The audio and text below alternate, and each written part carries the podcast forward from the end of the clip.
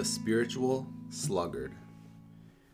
Hebrews 10 24 through 25 says, And let us consider how to stir up one another to love and good works, not neglecting to meet together, as is the habit of some, but encouraging one another, and all the more as you see day drawing near.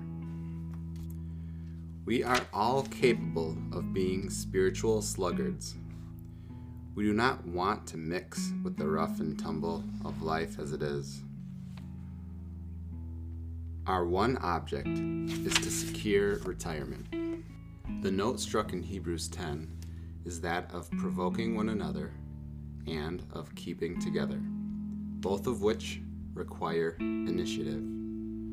The initiative of Christ realization not of self realization. To live a remote, retired, secluded life is the antipodes of spirituality, as Jesus Christ taught it. The test of our spirituality comes when we come up against the injustice and meanness and ingratitude and turmoil, all of which have the tendency to make us spiritual sluggards. We want to use prayer and Bible reading for the purpose of retirement. We utilize God for the sake of getting peace and joy.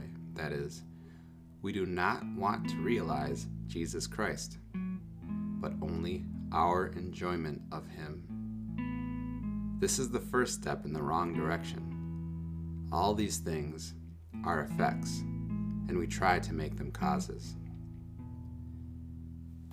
I think it meet, said Peter, to stir you up by putting you in remembrance.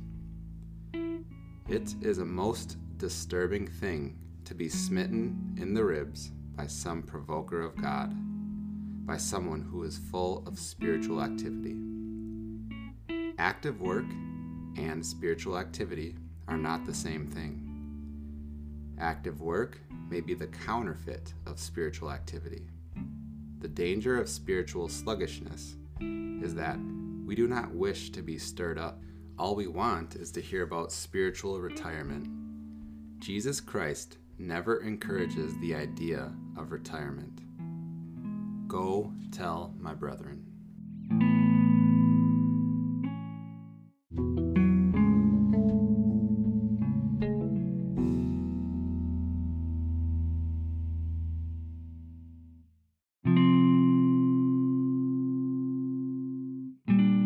The test of our spirituality comes when we come up against the injustice and meanness and ingratitude and turmoil, all of which have the tendency to make us spiritual sluggards. We want to use prayer and Bible reading for the purpose of retirement. We utilize God for the sake of getting peace and joy.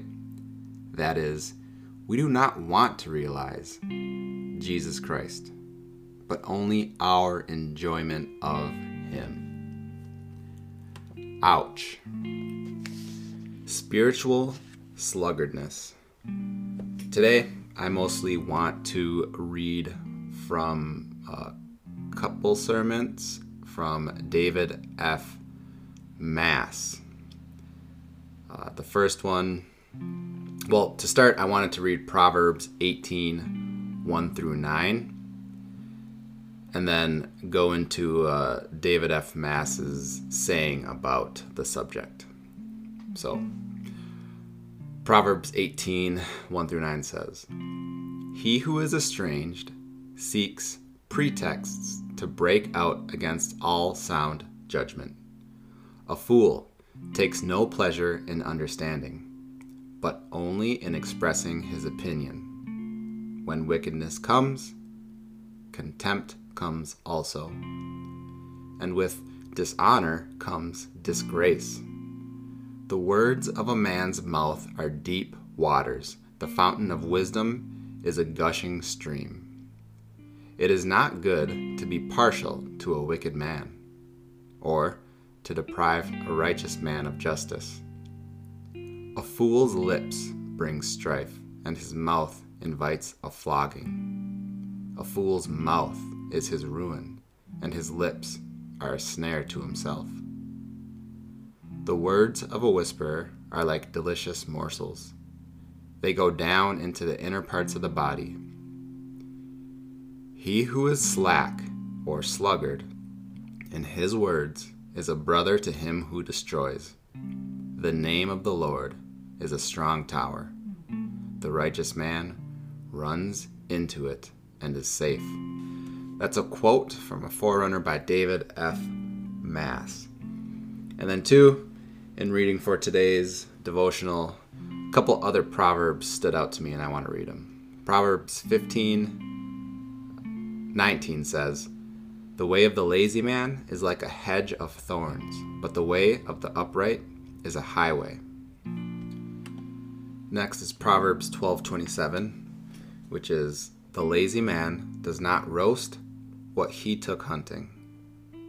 Or the lazy man does not roast what he took in hunting, but diligence is man's precious possession. And then lastly, Ecclesiastes 10:18, which says, "Because of laziness the building decays, and through idleness of hands the house leaks."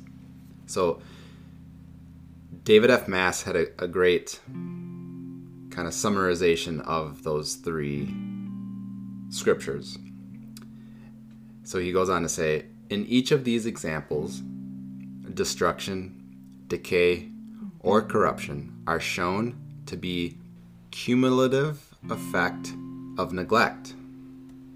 A modest coat of paint will protect metal and wood surfaces from rust, rot, and the ravages of weather. However, doing nothing will cause structures to decay incrementally, looking as though terrorists have intended to destroy them. Who needs bombs and explosives when the same effect can be accomplished by doing absolutely nothing?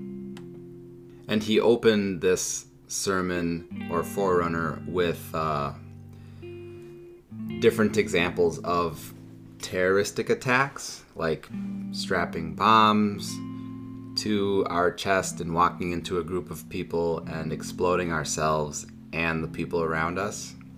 And there's these terrible things that happen in an instant or through a brief period of planning for a devastating and, and destructive climax. Well, the same thing can happen over time, increment, incrementally. And I think that's the probably what's worse about idle hands and, and laziness and sluggardness is it's very incremental. And while it's happening, we aren't even aware of it. And instead of making this wrong decision of exploding a bunch of people and ourselves. A very brief mistake, but of course it's final and the end of our lives. We instead live out a prolonged version of that through small and big increments, but the end result is the same. The end result is decay, rust, rot. And that's what's left still at the end of our lives. So the end result is the same. It's just instead of a a sharp and violent explosion, it's a slow dripping poison or a slow decaying rust. So which is worse? I think it's it's up to the individual, but the end result I think speaks a lot. And so if you find yourself being lazy or inactive, then suit up and take it to God and start to do something about it.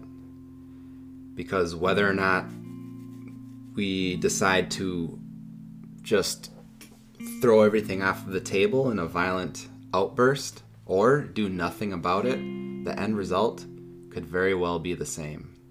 Being idle about something that requires action is no good. So, whatever needs action today, I want to encourage you to take that action. Bring it to God and allow Him to work through you. God bless you.